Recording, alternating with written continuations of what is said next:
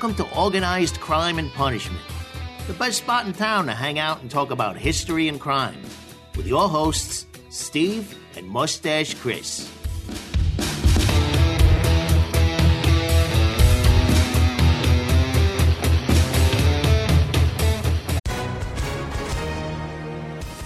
Hi, everyone. If you've been injured in an accident that was not your fault, listen up. We have legal professionals standing by to answer your questions for free. Call now and find out if you have a case and how much it's potentially worth. Call 800 218 6010.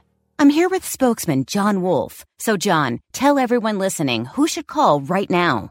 Well, Maria, first off, thank you for having me here. It's always nice to answer the listeners' questions.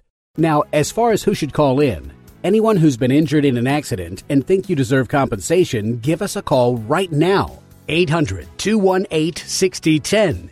You'll find out if you have a case and how much it's potentially worth. Thanks, John. You heard it, folks. Take advantage of this opportunity and call now. 800 218 6010. Advertisement sponsored by Legal Help Center may not be available in all states. I want to welcome everyone back to Organized Crime and Punishment. This time it is just me, uh, Steve, uh, here. Uh, we don't have Mustache Chris, but I am very excited to be joined by Professor Diana Rickard, who is an associate professor in the Department of Social Sciences, Human Services, and Criminal Justice at the Borough of Manhattan Community College, uh, which is part of CUNY. And she is the author of another book, Sex Offender Stigma and Social Control but in particular, today we are going to talk about her latest book, The New True Crime, how the rise of serialized storytelling is transforming innocence. It's a fascinating book. And I think maybe the, the uh, how we can start this out is maybe you can tell us a little bit about yourself and maybe where the genesis of this book came from. Oh, I'm very actually excited to talk about that because um, it came from my interest in wrongful conviction, which actually came from a personal connection of a family member of a friend of mine and an interest in where wrongful conviction fits into different concerns in criminal justice or criminal justice reform or criminal justice issues. And I kind of had trouble as a researcher finding where my place was in the conversation, in part because there's so much good journalism. Like, as an academic and a scholar, it was hard for me to find what I could contribute when there's, you know, the Innocence Project has um, offered so many important case studies and analysis, and there's so much really good stuff out there if you if you look. And in that search, um, I just became aware of these amazing documentaries, and I and more and more people were mentioning them to me. Um, in my introduction to the book, I I talk about how people kept telling me I should listen to Serial, I should listen to Serial, and when I um, saw Making a Murderer in December of 2015, so quickly there was a huge outcry in response to that, I knew I had something here about the synergies between entertainment, wrongful conviction, true crime, journalism, news, you know, popular culture. And um, that's how I got started. I th- in this podcast, we're really trying to not follow the standard true crime genre that we're trying to inject it with looking at it historically and maybe trying to be a little bit more objective. And I wonder, uh, is it possible? This is one of the things that you brought up, and it's it's always been in the back of my mind. Is it, it can you be entertaining and objective at the same time? Do you have to create a narrative, which by its uh, whole definition has to have good guys and bad guys, protagonists, antagonists? So I don't think I I don't think being objective and being entertaining are necessarily in conflict. But what the reason I chose the specific series I focus on is because they open up the problem of perspective, of point of view. And I'm really fascinated, fascinated by how they destabilize what is truth. And they make us question who has the authority over truth. So I chose only cases. I did not choose documentaries that covered cases where the person had been exonerated. So the I chose to look at documentaries where the journalists or entertainers, because it is these are absolutely acting as entertainment, um, question the official outcomes and unpack those in a way that raises so many questions. And a lot of people come away from these convinced that the person is guilty, convinced that the person is innocent. But what these series have done is explode our sense of faith in in the certainty of these verdicts. So I think even you know the, a lot of these are criticized for for not being objective or definitely for you know excluding this response that the prosecutor had or not talking to this person or sensationalizing this person um, but the other thing they do is they also make us aware of those things you know so i don't think any of the filmmakers or that sarah koenig of serial would say oh yes i have the final word and this is you know, the complete, objective, definitive truth or version of the truth.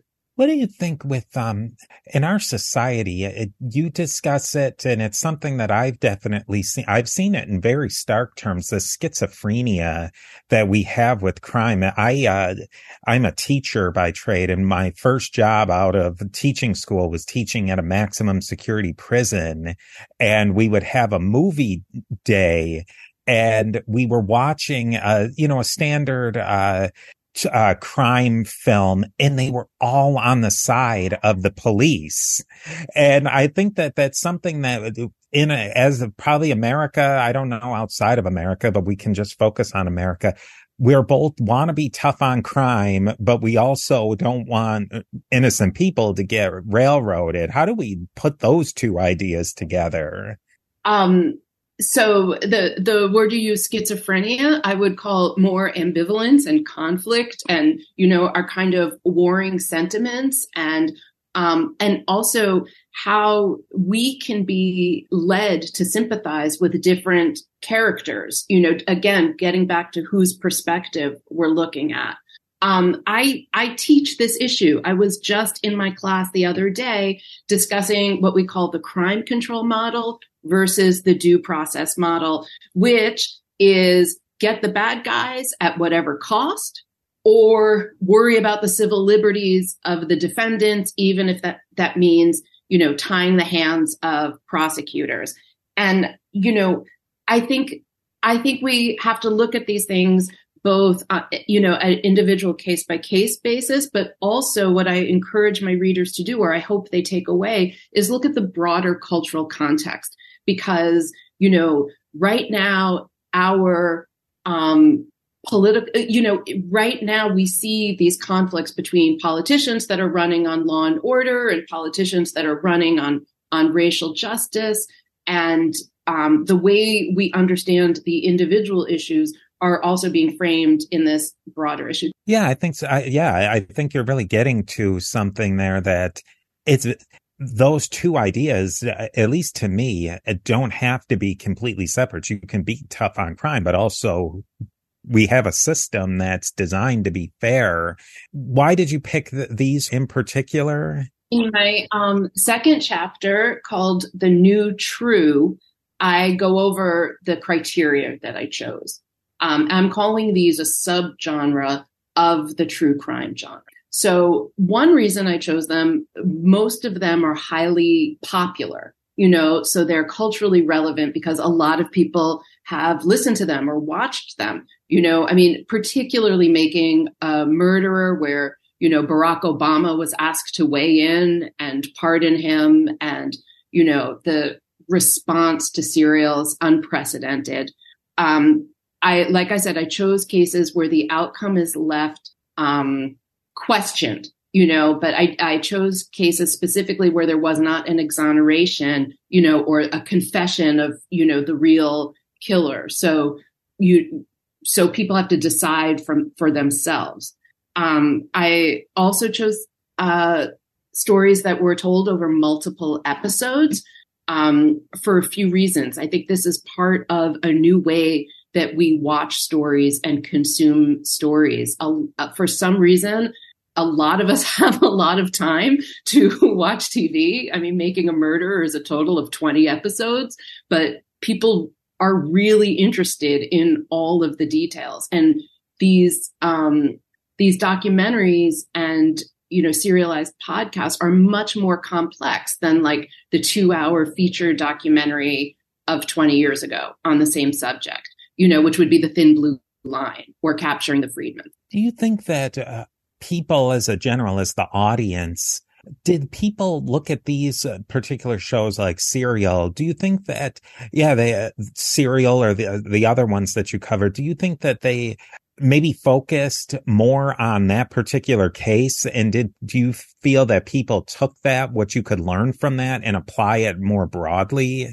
to other cases where it because those were very high profile cases but it, i mean it happens every day where people can't afford a very particularly good lawyer or uh, they have lawyer public defenders who have a gazillion cases and uh, you know have no particular time or sometimes even the skill to really crack a case or they have the uh when I I uh, was uh, for a short time I worked for the city of Philadelphia and for people who were just slightly not poor enough to qualify for a public defender, we would give them a list of, at that time, $500 lawyers. And again, they maybe weren't Clarence Darrows, uh, to put it uh, kindly. Do you think that, uh, to to make a long question short, that these people that um, the audience is focusing in on just this particular case, or are they able to analyze it to broader,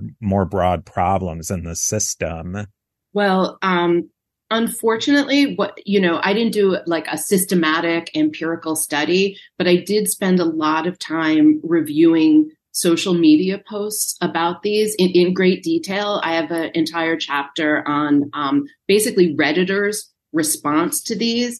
And unfortunately, I did find that most people champion, you know, Adnan Syed or champion Steven Avery and not as much discussion of the more um, systemic problems in the criminal justice system as I would have liked to have seen, because all of these do bring up the issue that you bring up of, you know, underfunded defense attorneys and all of these, these cases benefit, like you said, they're high profile. So they benefited from the exposure that allowed them to have more resources put into their defense. But all of these series show um, problems with forensic forensic work. All of them show a lot of problems with policing and coerced confession.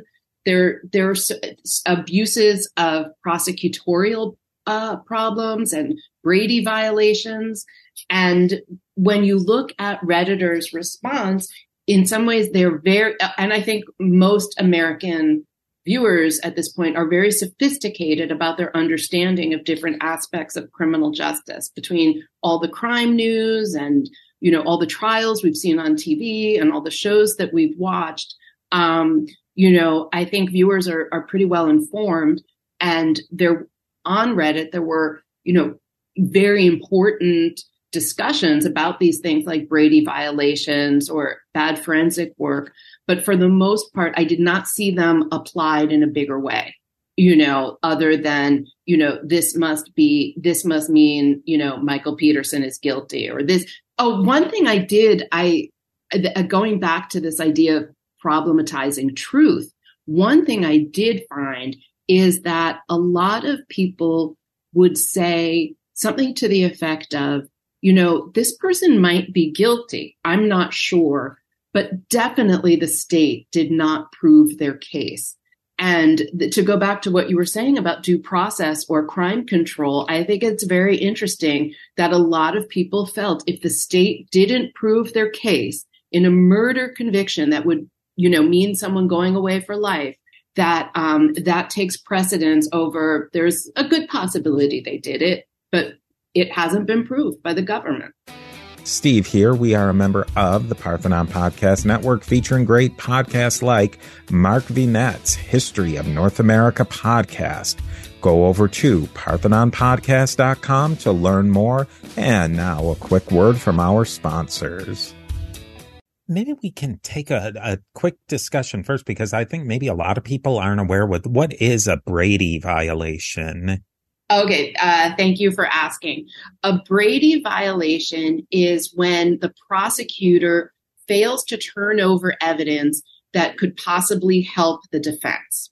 So, in our system, and and again to go back to what you were saying about underfunded defense attorneys, the the government has a lot more resources to put into its case, and at the point in the trial that's called discovery like after the prosecution gets an indictment, which the defense is not there for that. That is just the prosecution going to a grand jury and showing the grand jury what they have and getting an indictment.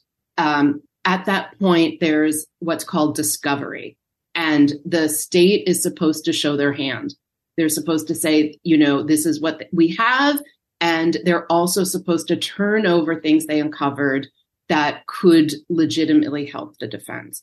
And the and that's called a Brady violation.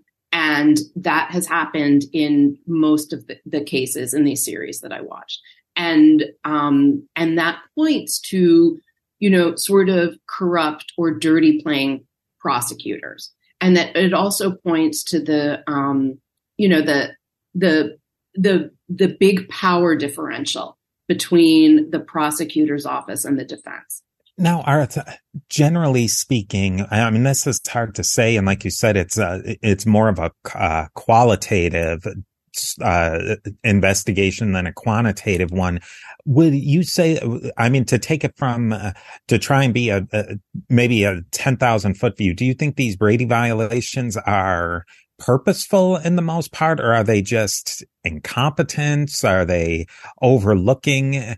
I um have have you seen and maybe if you take these case studies you looked at, did you get the sense that they were just blatantly we're going to try and get get away with this?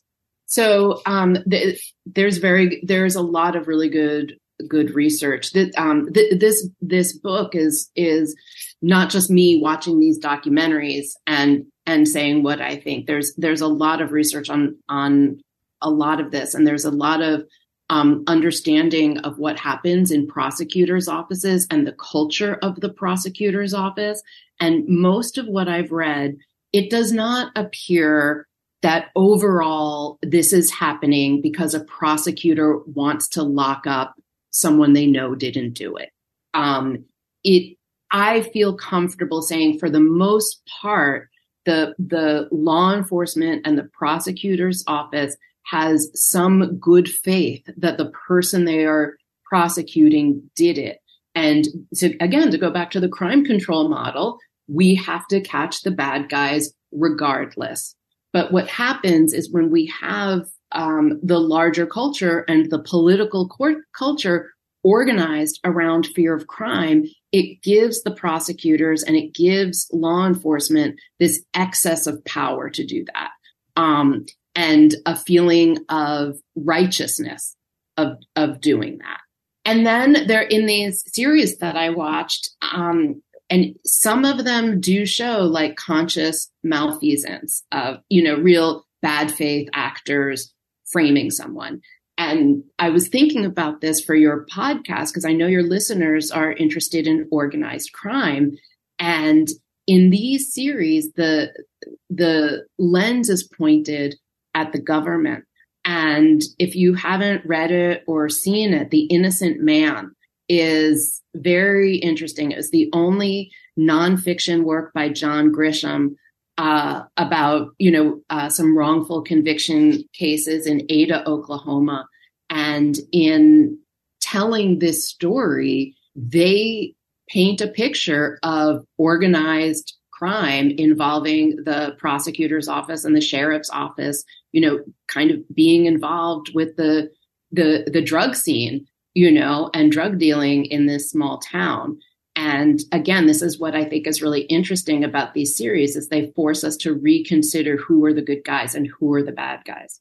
Do you think that in a way that the that true crime, especially true crime done well, can be a check on prosecutors and the the government? So I think it it could be in theory, but what you see so these series the other another reason I showed them is they the I chose these is they have different follow-up episodes where you kind of see the consequences of the series on the case.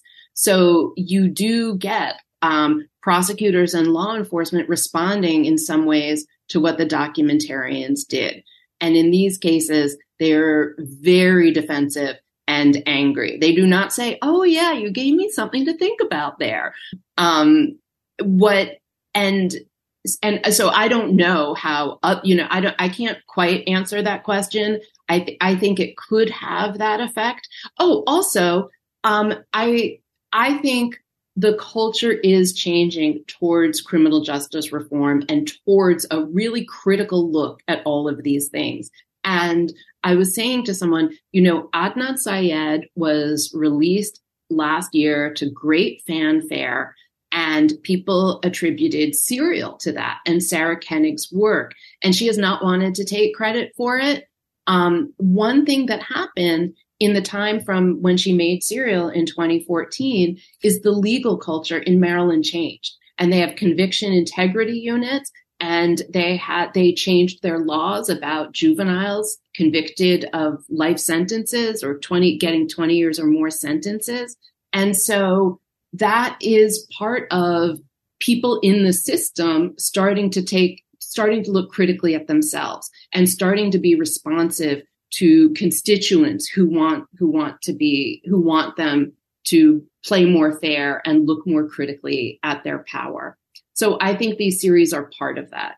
But I also think the, these cultures of law enforcement and prosecutor prosecutors' offices are, are really entrenched. You know, maybe and it it, it uh, feeds into that, but we can take a step back or we can take a step back and discuss some of the problems with forensics because forensics, it, things like DNA were promised to be this is science. This is incontrovertible. What are some of the problems that have come up with forensics? So DNA is considered, from what I know, it's considered, still considered somewhat of the gold standard of scientific evaluation of evidence. And the the DNA revolution in 19 in the late 80s, early 90s, when the, these tests became available into the criminal justice system, is is the start of the the modern innocence movement because they were used to exonerate people who were on death row, and that you know that's where the innocence movement, uh, the Innocence Project, steps in and you know got a lot of publicity for saying hey this dna proves that person a could not have been the rapist. And this proves that this other person could have. Um, and very few things have that degree of, of certainty. But what we see with the forensics in these shows is um, much more questionable and problematic uh, scientific analysis there's a lot about the inaccuracy of hair analysis.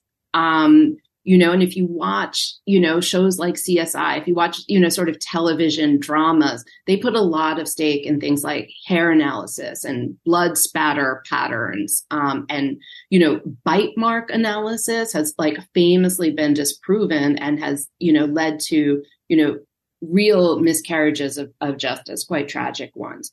So in these series, we we see those. I you, less do we see any criticism of DNA. It does seem to be, you know, um, like I said, that gold standard.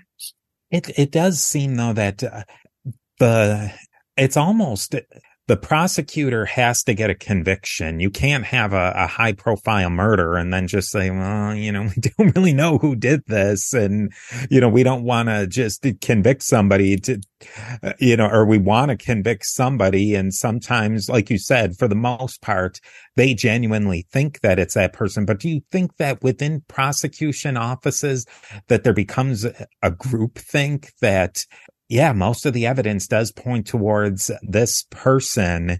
And then it just, it takes on a, a life of its own.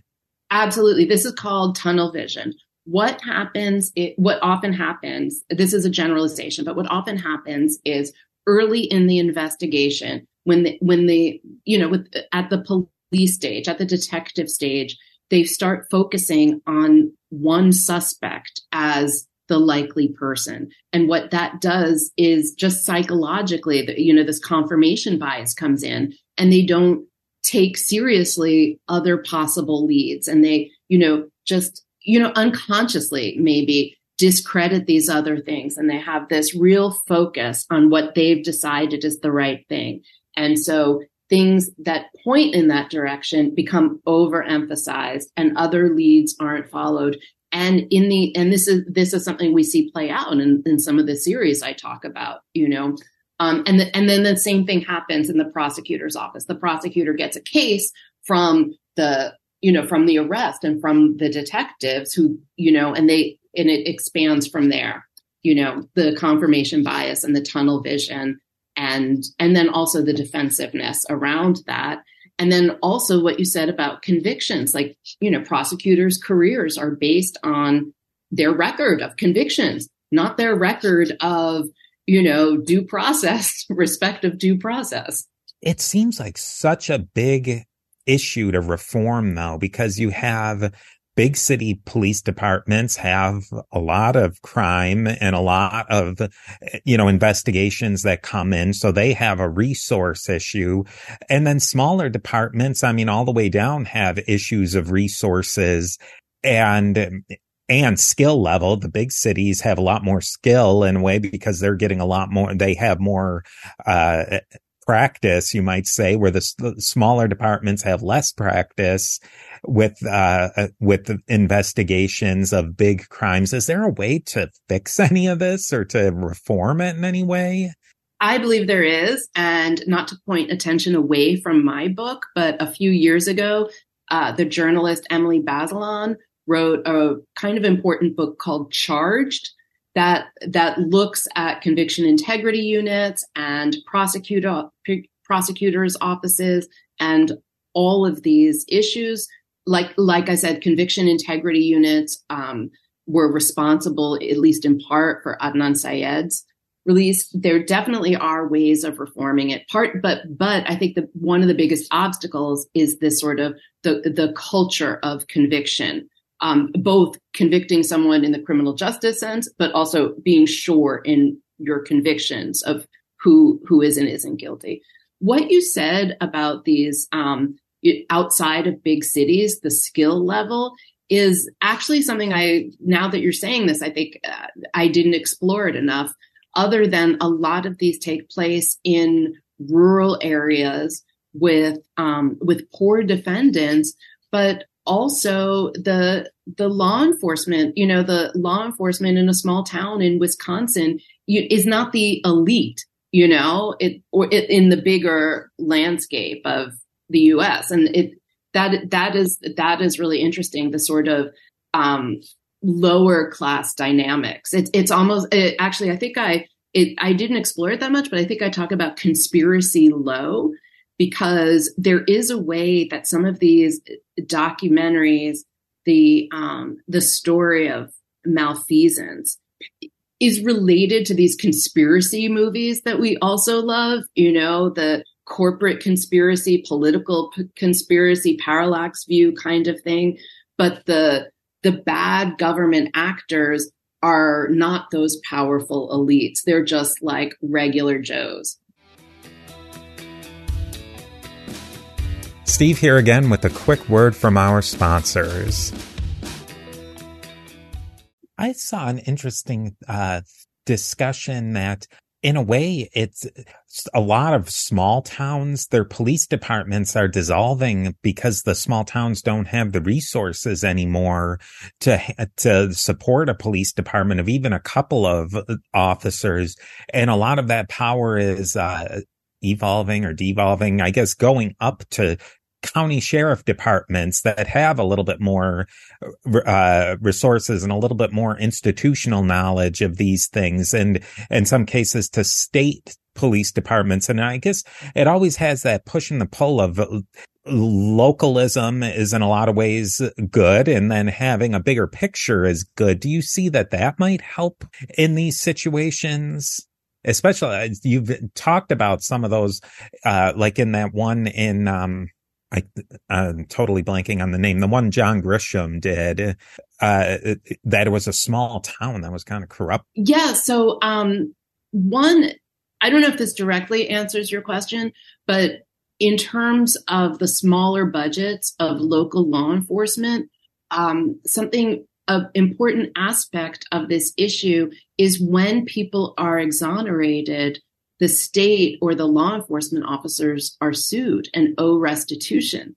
And the more this, the more DNA exonerations, the more critical focus on convictions is leading to more of these exonerations that are becoming very expensive. And I don't know if you saw Making a Murderer, but where it starts is that Steven Avery was um, exonerated in 2003 for a rape conviction earlier. Um, and that that sort of corrupt local Wisconsin police force. And there was a very expensive lawsuit where these officers were named. And the argument is is that then for the next that the murder he was charged with, he was kind of framed by them, and he had to um, he had to plea a settlement rather than keep his case going, so that he would have money to defend himself um, against these new charges. So the cost of these exonerations is is a heavy, heavy burden. And there's also um, a series that came out, I believe, last year on Max called Mind Over Murder. That really did. You, um, I see you're nodding your head. It really looks at the, both the emotional and the financial cost on a, a very small community of you know having to pay for an exoneration. Well, that is really interesting. That in a lot of ways that civil litigation can help move these things. But then so often, I mean, it's vert, it's very difficult to sue a police officer civilly. There's a huge bar to get over qualified immunity. And I think it's virtually impossible to sue a prosecutor for prosecutorial misconduct. I mean, that's an even higher bar. Is there a way that because in a way they you police and they need to be protected because they are kind of going out on a limb with these things, but also uh, that's a lot of protection as well. Right. So, um, ag- agreed that prosecutorial immunity is a high bar. Police immunity is also a high bar. And there's also a real reason that you do want some kind of immunity so that we don't have um, our police officers and our prosecutors being sued left, right, and center to to the point that they they can't do anything. But um, a lot of these cases can go forward, and the government has, you know, a duty to the community to to not do these abuses.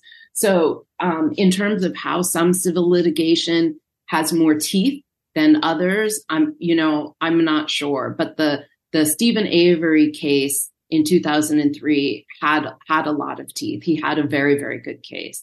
And you, oh, also because part of what it is, it goes back to the um, the tunnel vision. In the Steven Avery case, they turned away information about who turned out to be the actual perpetrator. And a similar thing happened in the case in The Innocent Man. What do you think for some people for um, if they wanted to ask your advice on how to make things this new true genre? What are some things that producers should really look for when they're doing cases like this? How should they design a program so that you know they can stay be objective and do something that isn't sensational because a lot of true, true crime is very sensational. Like uh, doing this study, what are some big picture ideas you came up with?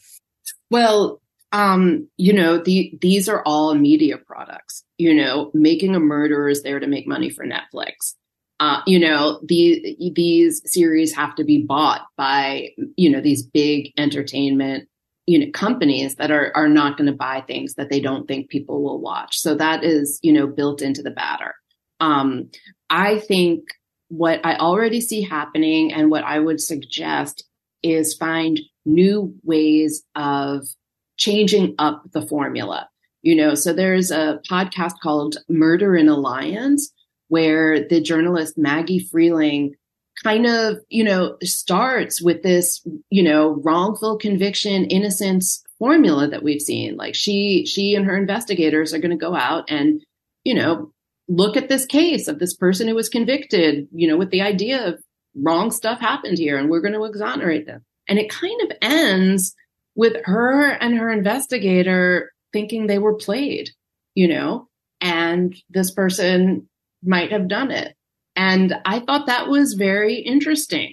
You know, like this is another version of the story. There are two series. So one of the things that is happening here that we see is in all of these, it seems like the filmmakers and the podcasters have uh, better investigative tools and capacities than law enforcement did. So this is an era of the citizen sleuth. This is the era of an average person who is not a trained criminal justice professional going out and figuring things out, you know, taking it into their own hands. Um, and related to that are these recent series I've seen both on Max, The Burden of Proof and um, Murder at Middle Beach, which are both um, young filmmakers who there was a murder in their past, a murder in their family when they were children, sort of taking the camera, you know, along these lines and trying to solve the case, which involves trying to get their dads to commit, you know, confess to a crime on camera. Um, but so these are, you know, these are new iterations uh, of the true crime genre, you know, um, solving a case or um, criticizing the criminal justice system. There's also something that has not gotten a lot of attention that I refer to in my book is I highly recommend people watch Free Meek on Amazon Prime, which looks at a case. It plays with what we mean by innocent because it looks at a case of someone who did commit crime, but who gets so caught up in these oppressive practices that have to do with, with probation that get this fellow, this, you know, sort of successful rap artist more and more entrenched in the system. So how do we, what is our system doing to people that are guilty that is, that is beyond fairness? You know, that, that victimizes the guilty people in a way that we don't want our criminal justice system doing. What do you think about the democratization of media where people can have a, an independent podcast. There's YouTube and the other pro- services that are full of basically just a, a guy with a camera. And in a lot of ways, they're exposing a lot of things that are happening with the, the government and with the police. Do you, what are some of the pros of that? But what do you see as some of the cons of the, uh, that they're not, Eh, on YouTube and places like that. They're not, they don't have the big budget and they're not on the big eh, streaming services. So they have more freedom to make some different choices. But then again, they have less checks on them as well. Right. And I think the less, the less checks and not being vetted is what the potential problem is there because they can make claims that a journalist can't they can make claims that a prosecutor can't. That you know, they can say whatever they, they want. If I went out and took a camera and started trying to unearth, you know, the, the big mystery of the stolen bagel, you know, at my deli, I have, I can do a lot of things that an investigator can't. I'm not bound by Fourth Amendment protections. You know, I can go through someone's garbage. You know, I can go into someone's house without them, without a warrant. Um, so there there are problems inherent in that. I, I do think it's also exciting, um, and I, I think that's what the draw is. Like with with Serial, after I don't remember a couple of episodes of Serial, someone from Adnan Syed's high school called up and was like, "I saw him that day. I was the girl he talked to." a witness came forward. You know, um, other people came up with evidence. The Adnan Syed's appeals attorney, this, case was covered in the HBO film, The Case Against Adnan Syed uh, by Amy Berg. The appeals attorney said this was the first crowdsourced investigation I had. You know, he had the benefit of a thousand, thousands of people going out and trying to solve this case. And so I, I think that stuff is exciting personally, but you know, we definitely have to be careful of it. And we also have to be careful of using that things to criticize law enforcement or, you know, criticize journalists because, because they do have rules and regulations that are important for them to follow. It's made me think a lot too about um, like citizen journalism where something happens and the person, yeah, it's great if they can get a thousand people to call a police department to, to complain. But that, uh, to me, you get, you get all sorts who will call and they, you know, they might not always be uh, the most professional in manner. And it almost seems like you can you're almost encouraging law enforcement to build a bunker mentality that you know anything we do we're going to get a thousand people calling our office when we normally get two people calling in a day. I think it's good. It's bad. Are we just kind of back?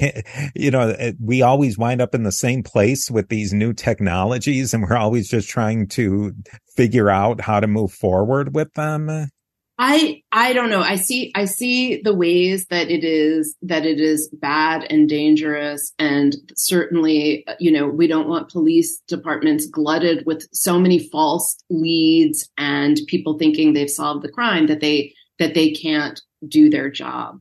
Um, but I also think people I, I think it's exciting that people feel they, they can go out there and they can contribute and they can find something find something out and but yeah, it does bring up those problems a lot, and it does make um, law enforcement and people trying to do their jobs very defensive. It does create that bunker mentality. It might be exacerbating the us versus them blue wall that is part of the problem. I, I think that people, if, if people are really interested in true crime and innocence and how, how our system can be uh, reformed and look just uh, even if you're not interested in those things you should be because they're the they're they really are the topic of the day.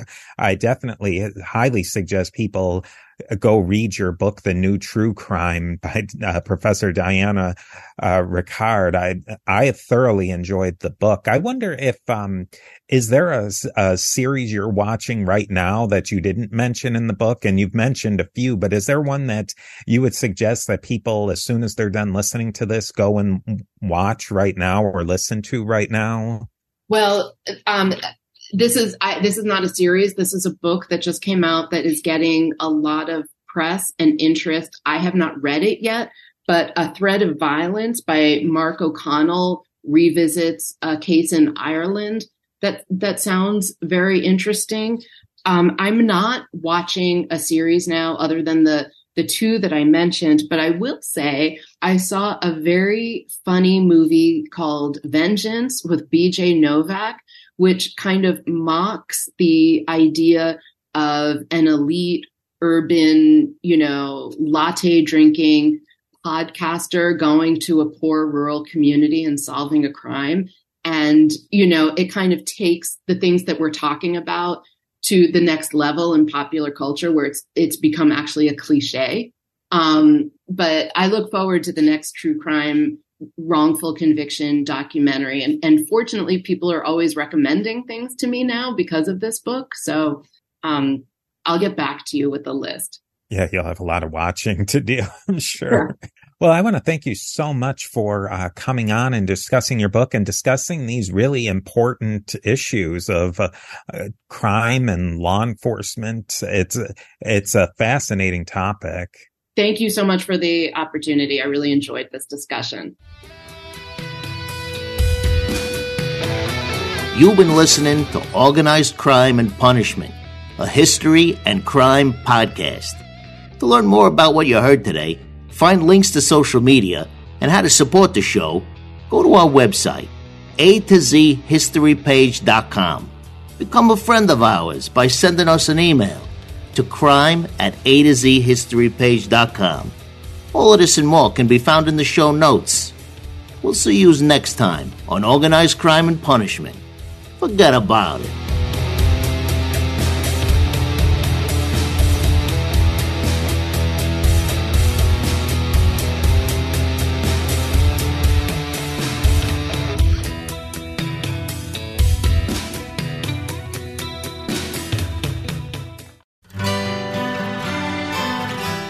The Historical Jesus Podcast is the sweeping saga of the life and times of Galilean Jesus of Nazareth, as well as the faith, religion, and church founded to honor and disseminate his acts and teachings.